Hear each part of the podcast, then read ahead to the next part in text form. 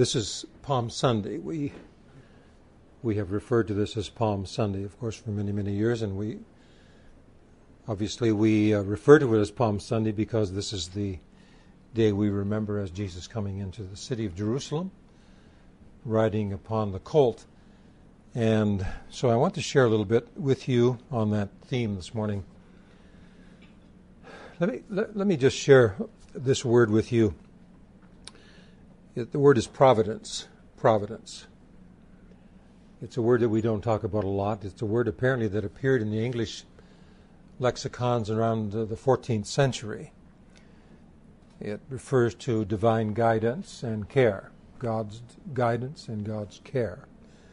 Providence. There's a couple of other words that are related to it, having to do with prudence and having to do with thrift, and it conveys the idea of laying aside in or in store provision for a period of time in which it is needed. So the idea of providence in that sense is uh, to provide that which is needed and to be thrifty and prudent with regards to laying it aside or laying it in store. But I want to refer to it this morning with regard to the first meaning, which is divine guidance and God's care, which I believe is um, is so transcendent and so all encompassing and affecting every detail of our life that sometimes it's difficult for us to see the complexity, simplicity, the overarching allness, if I can use that word, of it. So we'll look at this this morning, and uh, we're living in a period of time in which the idea of God's providence and His providential care and His governance over all things. Sometimes it's difficult for us to see that in the circumstances that surround us, but nevertheless it is true. It's always true. But we live in a society where it's kind of a, if you like, random selection, this idea of randomness, this idea of some kind of cosmic lottery, so that many people feel as if they're living in a chance environment, an absolute chance environment, that uh, there's an appearance of design around us, but actually there is no design. It just appears to be that. These kinds of, th- this kind of philosophy, this kind of ideology is foreign to a biblical understanding. It's really foreign to the faith of our fathers. It's, it's a kind of ideology that has come in the last few generations, perhaps. But it's not an ideology that was familiar with those who have uh, walked this way ahead of us and in many ways have laid down a path by their example for us to follow. Because they believed in providence, they believed in God's guidance and God's care over us. The um, concept of Palm Sunday, this particular day, the day that Jesus came into Jerusalem riding on the colt, its relationship to the timing of the crucifixion, all of the events of the crucifixion that had to do with uh, thought processes of many, many people, the priests of Israel, the religious leaders of Israel, that it would coincide, the crucifixion would coincide, of course, with Passover. That it would not only coincide with Passover, but it would be the fulfillment of Passover. And every Passover that had been commemorated for hundreds of years, this would be the, the fulfillment of it. The birth of a, the birth of a colt, the foal of a donkey, the timing of all of that, the owner of it, the disposition of the of the owner, the attitude of the owner with regards to the colt, the idea that this was a very special colt. Uh, these are things we don't know, but we know with absolute uh, certainty that there was something about that colt in the mind of the owner that was it was reserved. It was as if the colt had a reserved sign on it, and the owner knew it. But all of the details of that we have no idea. But yet, every detail, every minute little detail of all of these things is knitted into the fabric of God's providence. It's impossible for, impossible for us to think of these things and look at these things as we will just a little bit this morning without placing ourselves into that equation and saying, well, what about me? What about my circumstances? Am I some kind of cosmic accident? Am I involved in a cosmic lottery? Are the events that occur to me in my life, are they just happenstance? And the answer to that from a biblical perspective is no, they are not. It's a very vast subject, and we'll just touch on it very uh, briefly and lightly this morning. But this is the area I want to I want to bring to you this morning, and under the topic of "Behold Your King," because this is what Palm Sunday is: is "Behold Your King." I'll go back as we refer to providence. I want to go back to about perhaps 520 or 30 years before Christ. And this is a period of time in which many of the bright stars of Judea, Judah and Benjamin, the tribes of Judah and Benjamin, had been taken into Babylon, and now they are in that uh, in the Persian Empire, and it's under Darius, uh, the Persian leader. And there is a young man by the name of Zechariah, and Zechariah is likely from the priestly tribe or caste, if you like, and in any event, he um, he is referred to in Scripture as a minor prophet, and he comes onto the scene and has a prophetic voice, and he prophesies. It's amazing the content of the prophecy of Zechariah. And yet, how do you wrap your mind and understanding around what he's about to prophesy? And the relationship of what he will say, and we'll read it just in a moment, and the relationship of what he would say and how that that would have a bearing on this very day that we refer to as Palm Sunday. And yet he is looking at it from a prophetic perspective because he is anointed of the Holy Spirit. And as anointed of the Holy Spirit, he writes various things. And we find this throughout the entirety of the Old Testament scriptures, both the major and minor prophets. And so this is what he wrote, a portion of what he wrote found in chapter 9 and verse 9. In this, in this passage, we're, we're going to find that there's a fulfillment as recorded in Matthew, also in John, but all of the gospel writers refer to this. But here it is, Zechariah 9 and 9. He writes, Rejoice greatly, O daughter of Zion. Shout aloud, O daughter of Jerusalem. Behold, your king comes to you. He is just and having salvation.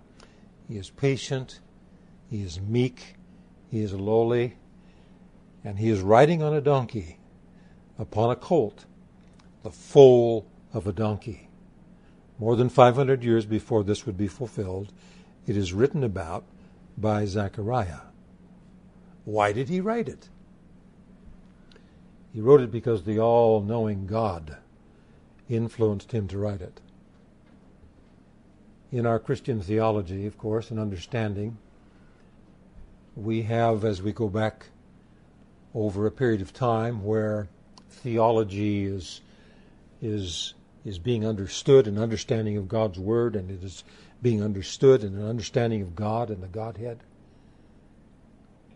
And we have come to a place where we realize that the uh, teaching of the Word of God, both Testaments, Old and New, describe God as one, but yet within the Godhead, or that which is de- de- described as the divine essence, there is a plurality of persons. And the plurality of persons is described as God the Father, God the Word, God the Holy Spirit but there's one divine essence. My thoughts on this is that there's been a period of time.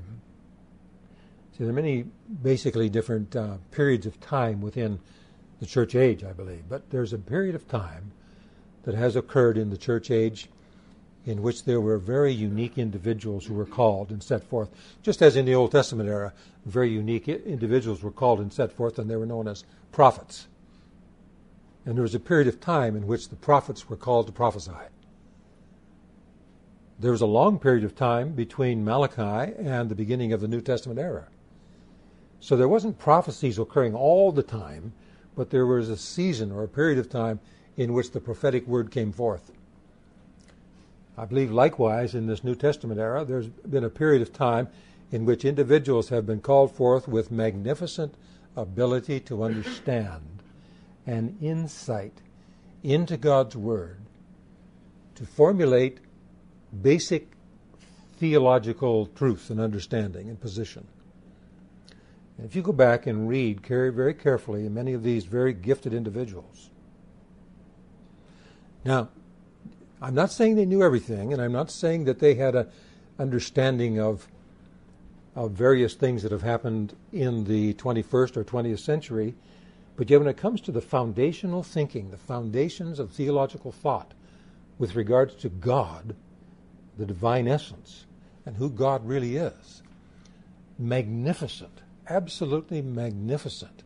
So it appears to me as if there was a period of time in which there were towering intellects who appeared on the scene that God gifted in such a way that they could explain and write it down.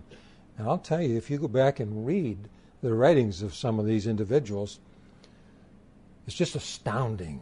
It's, it's absolutely wonderful. Even in this 21st century, we think we are so educated.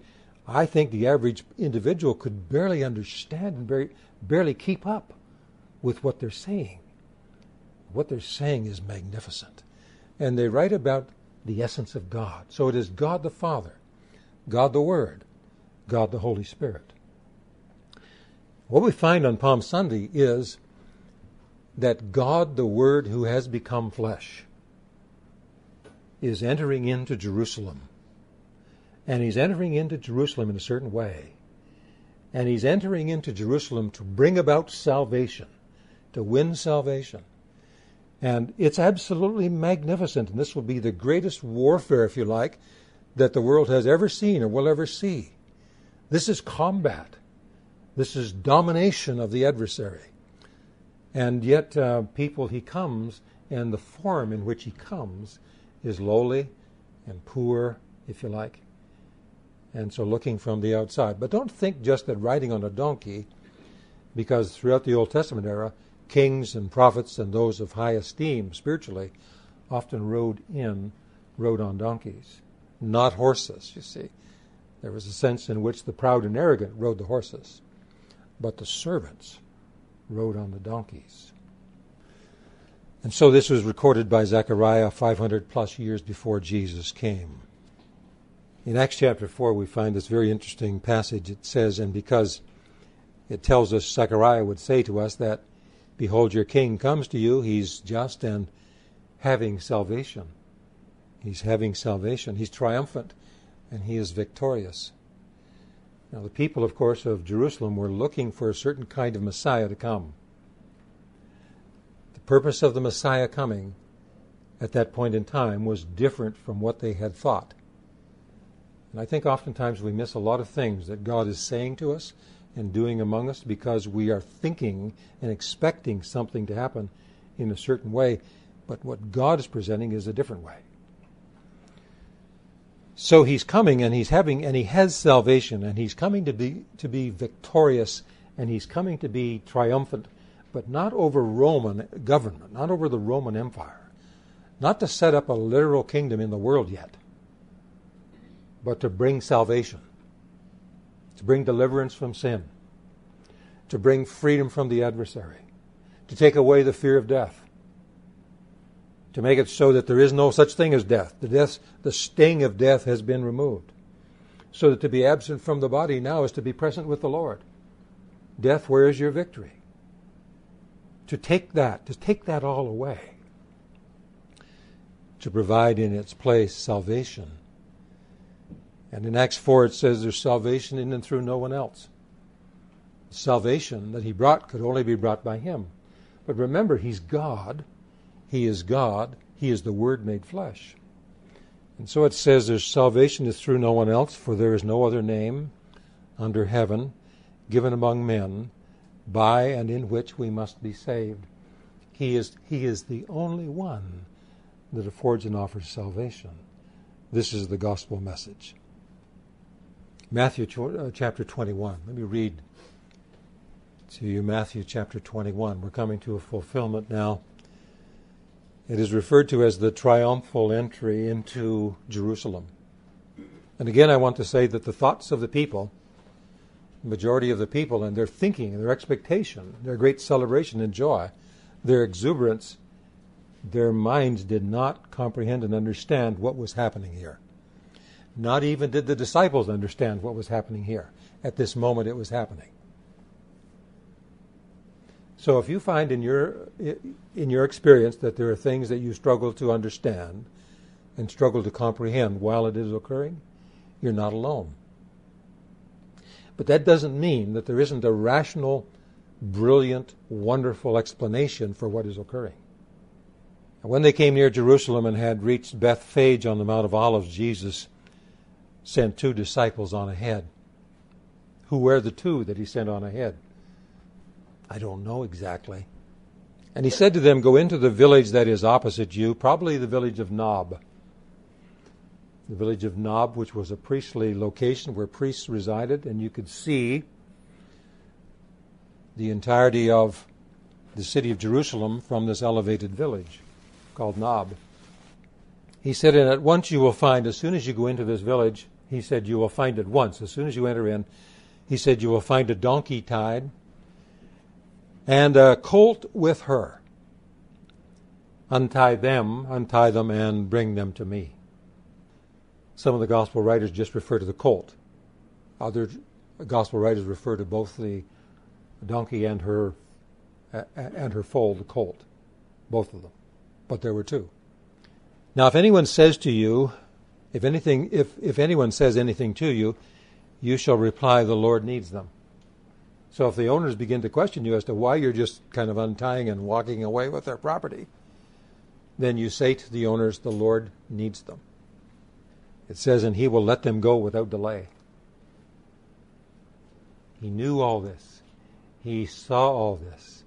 He understood all this in advance. He is God. And he understood all this and knew all this. If you had an opportunity to talk to the owner of the foal and the colt, if you had an opportunity, will you one day have an opportunity to talk? I believe you probably will. I believe you will. You may well have that. Certainly, our questions with regards to the background of this individual will be known at some point in time. But I know this without having spoken to him and without having received any special information on the subject. I know this. I know that that was a very special animal. And I know that that owner was a very special person. And I know that that owner knew that that animal was for a special occasion and that when he heard those words, the Lord has need of him, of them, he knew exactly what that meant. And within him, he most likely would have said, I knew this moment would come. I knew this moment would come. Remember, no one had sat upon this colt. No one had, had ridden this colt. Then it says in verse 4 This happened that which was spoken by the prophet might be fulfilled and he's referring back to the prophet that I just read, saying, Say to the daughter of Zion, which is the inhabitants of Jerusalem, Behold, your king is coming to you. He's coming to you, and he's lowly, and he's riding on a donkey and on a colt, the foal of a donkey. And both these, um, the statement refers to two, two areas in the Old Testament scripture. It refers to Isaiah chapter 62 and verse 11 and it also refers to Zechariah 9 and 9 that I just read to you. But the, the whole statement here is a reference to both passages from Isaiah and from Zechariah. It says, Then the disciples went and did as Jesus had directed them. And they brought the donkey and the colt and laid their coats upon them, and he seated himself on them, the clothing. Now, some of the. Go- and, and I'm amazed how many people find that they want to spend their time trying to well, it said in this gospel that he rode on both of them, and it says over here that he rode on the one of them, and uh, they say he, there were two, and this one says there's one. So there's this uh, contradiction. There's this big contradiction. You see, they don't understand. Looking to find some kind of flaw. And if you're looking to find a flaw, the way in which God has placed His Word before us is that if you want a flaw, if you want to fabricate or construct a flaw around something, you can do it, but you'll do it to your own destruction. And that's what's happening. And so the people who desire to seize upon this to avoid the government of God in their life can do that if they choose to do it. Now, I say it's not reasonable for them to do it, but if they choose to do it, they can do it, but they'll do it to their own destruction.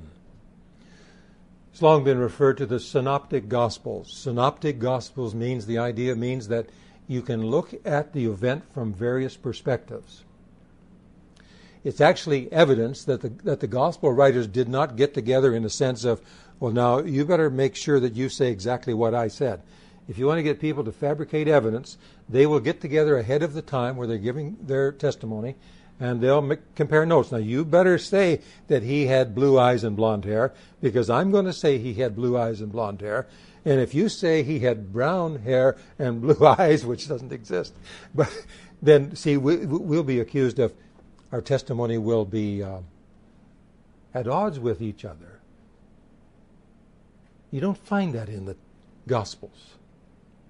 You find in the Gospels the anointing of the Holy Spirit and the anointing of the Holy Spirit is to illuminate various areas of a event as it occurred, and some gospel writers illuminate this, and others will illuminate that, and you, as a, a person who understands and seeks to understand, you realize that there is no inconsistency in, and if you want to understand it properly, then you must read it in a way that harmonizes.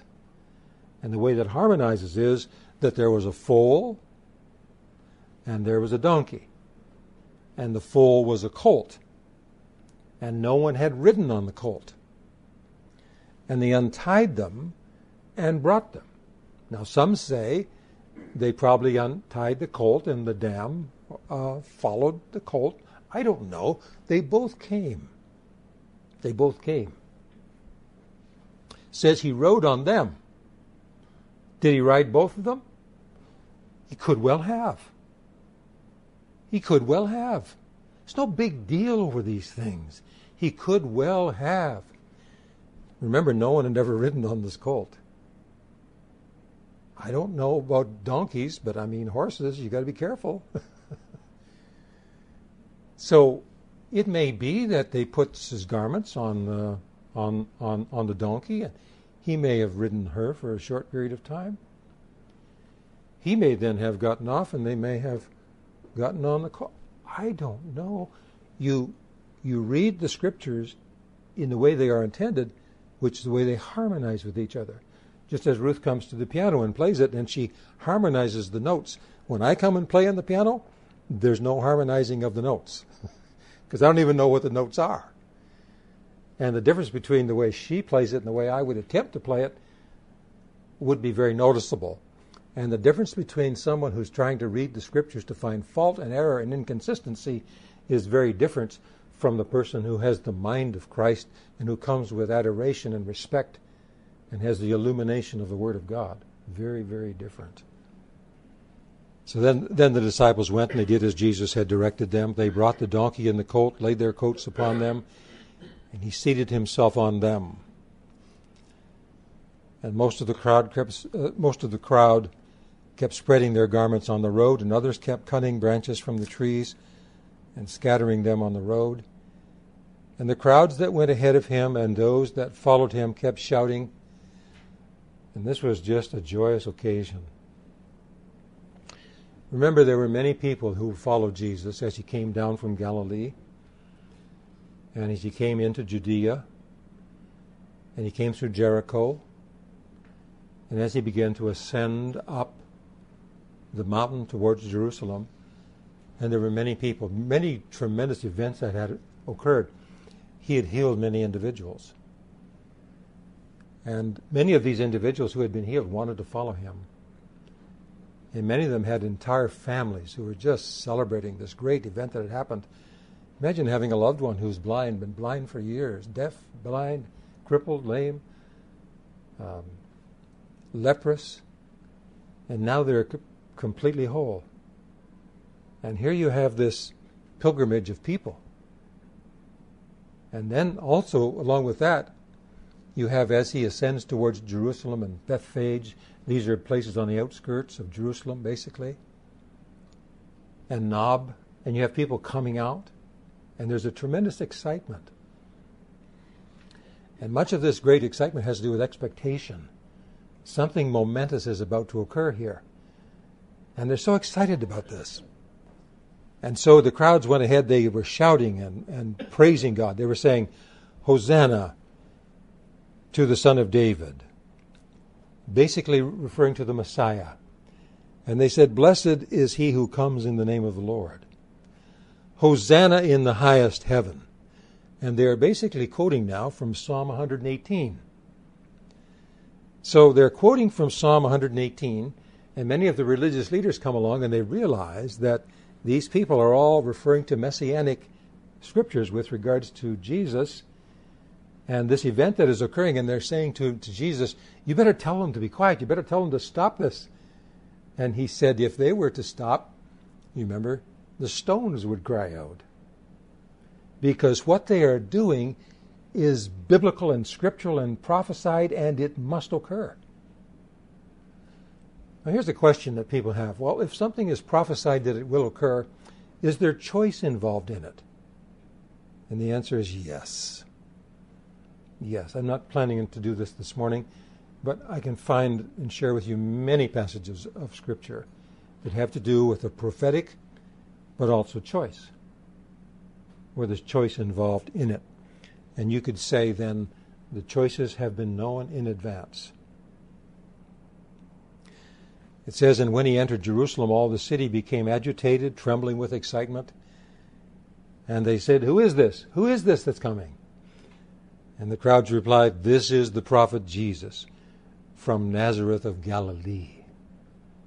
And they believed that they were on the verge of a messianic event. And they began to cry out using Psalm 118. Let me go back and read just a few verses from Psalm 118. It begins uh, so many portions of this that have become famous to us. Basically, the motivation for songs being written, choruses being written. It begins, Oh, give thanks to the Lord, for he is good, for his mercy and loving kindness endure forever.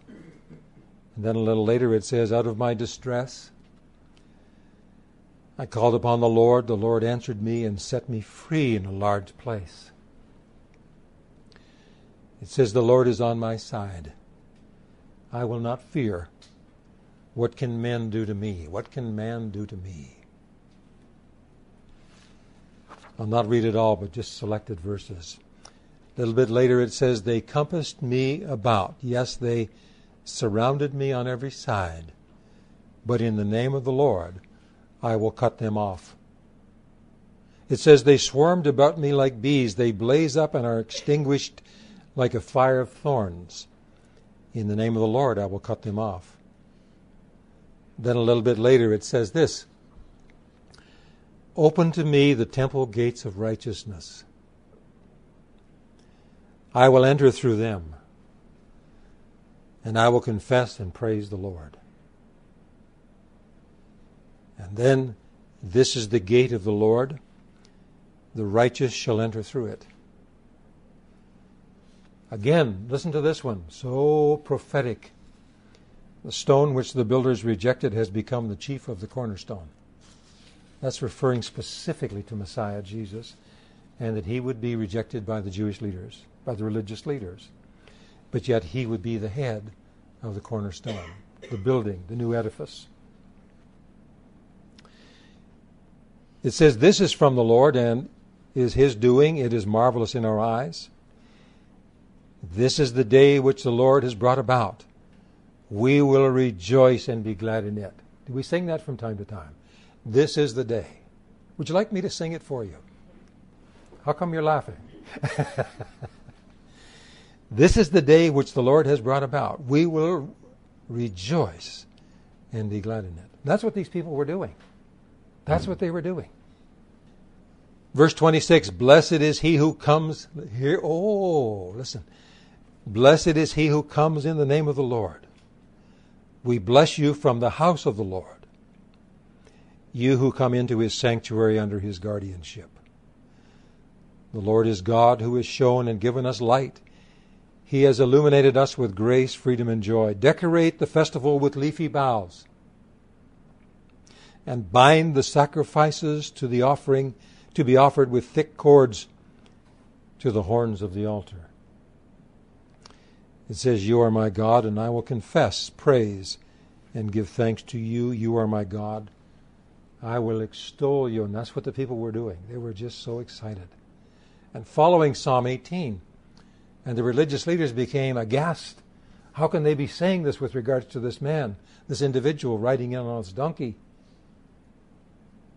Tell them to be quiet. Don't let them say this. They're blaspheming. And he said, if you want them to be quiet and if they were to be, the stones would cry out the message. Because it must be spoken. Do you ever feel sometimes and realize that there are certain things that must be said? Even if no one would listen to them, they still must be said. Do you know that there are men and women who are charged by the Lord Jesus to speak a message into this world and into this culture that will not be heard. But it must be spoken. And if they didn't say it, the rocks would cry out.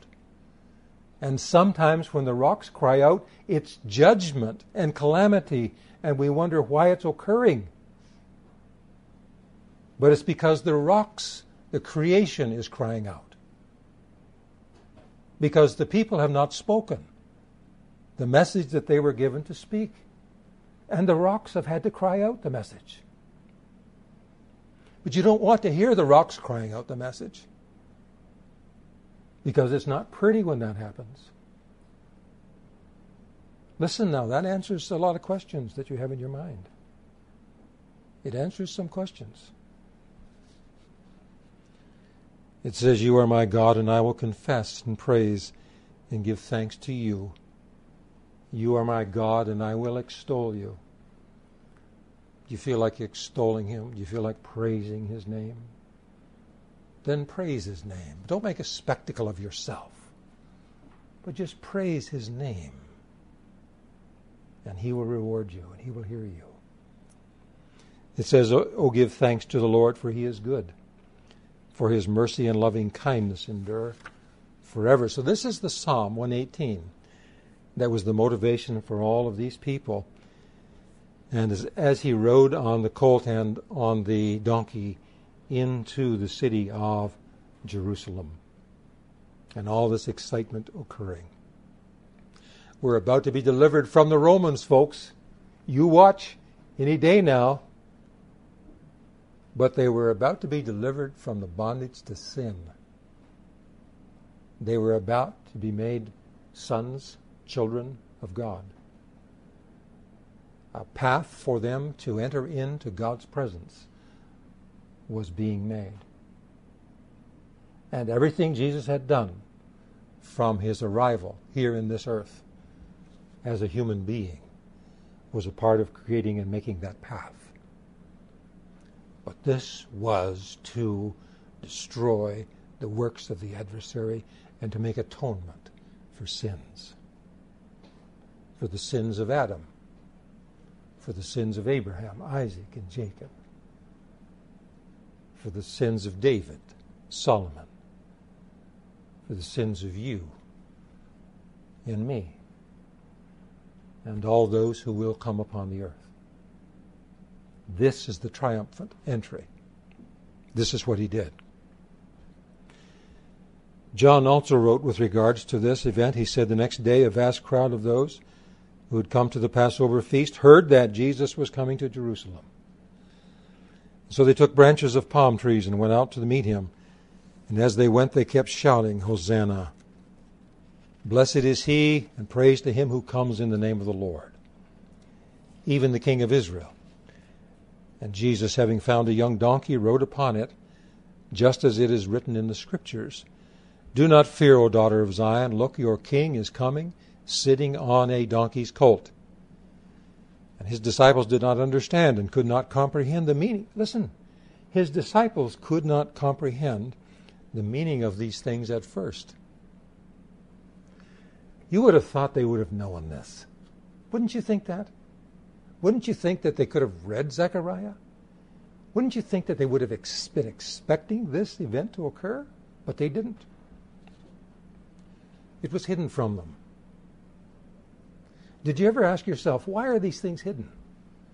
Why are so many things hidden? If he wants us to understand, why does he hide them? But Jesus answered the question. He said, There is nothing hidden but to be revealed. See, to understand the things of God, they must be revealed. And until they are revealed, they are hidden. Now, his idea in hiding them is not to secret them so that human beings could never understand them. The idea in secreting them or hiding them is so that under the right conditions, human beings can have them revealed to them. But if the heart is hard and arrogant towards God and rebellious, it is blinded and can never receive these things. It's impossible. Is it God's will that they would not see them? No. It's not His will that any would perish, but that all would come to repentance. Repentance is the key to being able to see or have it revealed. So it says his disciples did not understand, could not comprehend the meaning of these things at first. But when Jesus was glorified and exalted after he had risen, they remembered that these things had been written about him and had been done by him. And think, did not Jesus say to them that when he, the Holy Spirit, has come, he will illuminate and bring to your memory and your remembrance all the things that I have done? He will take the things that are of, my, of me or mine and he will disclose them and reveal them to you. Isn't that what Jesus said? That's exactly what happened. It's wonderful. Let me just read a couple of passages of Scripture and then I'll ask Ruth to come. Isaiah chapter 63 and verse 5. Isaiah the prophet, major prophet. And he writes, and, and remember now, this, these, these prophets wrote God's word. They wrote God's word. It says, I looked and there was no one to help. This is the Lord speaking. He said, I looked and there was no one to help. He said, I was amazed and appalled. There was no one to uphold truth and right. And so my own arm brought me victory. I did it myself. I did it myself. My own arm brought me victory, and my wrath upheld me. And this, of course, is prophetic words with regards to the atonement, the atoning sacrifice that God made becoming man in order to do that for us. I'll close with this passage from 2 Corinthians chapter 8. It says, For you are becoming progressively acquainted with and recognizing more strongly and clearly the grace of our Lord Jesus Christ. You're coming to understand his kindness and his gracious generosity his undeserved favor and his spiritual blessing. You're coming to understand this. He says, in that through, in that though he was so very rich, he was so very rich, yet for your sakes and our sakes, he became so very poor. He laid aside the riches and became for our sakes very poor in order by his poverty, by his poverty, you might become enriched and abundantly supplied. And that is providence, and it's for you, and it's provision laid aside for you and for me. Behold your king. Behold your king.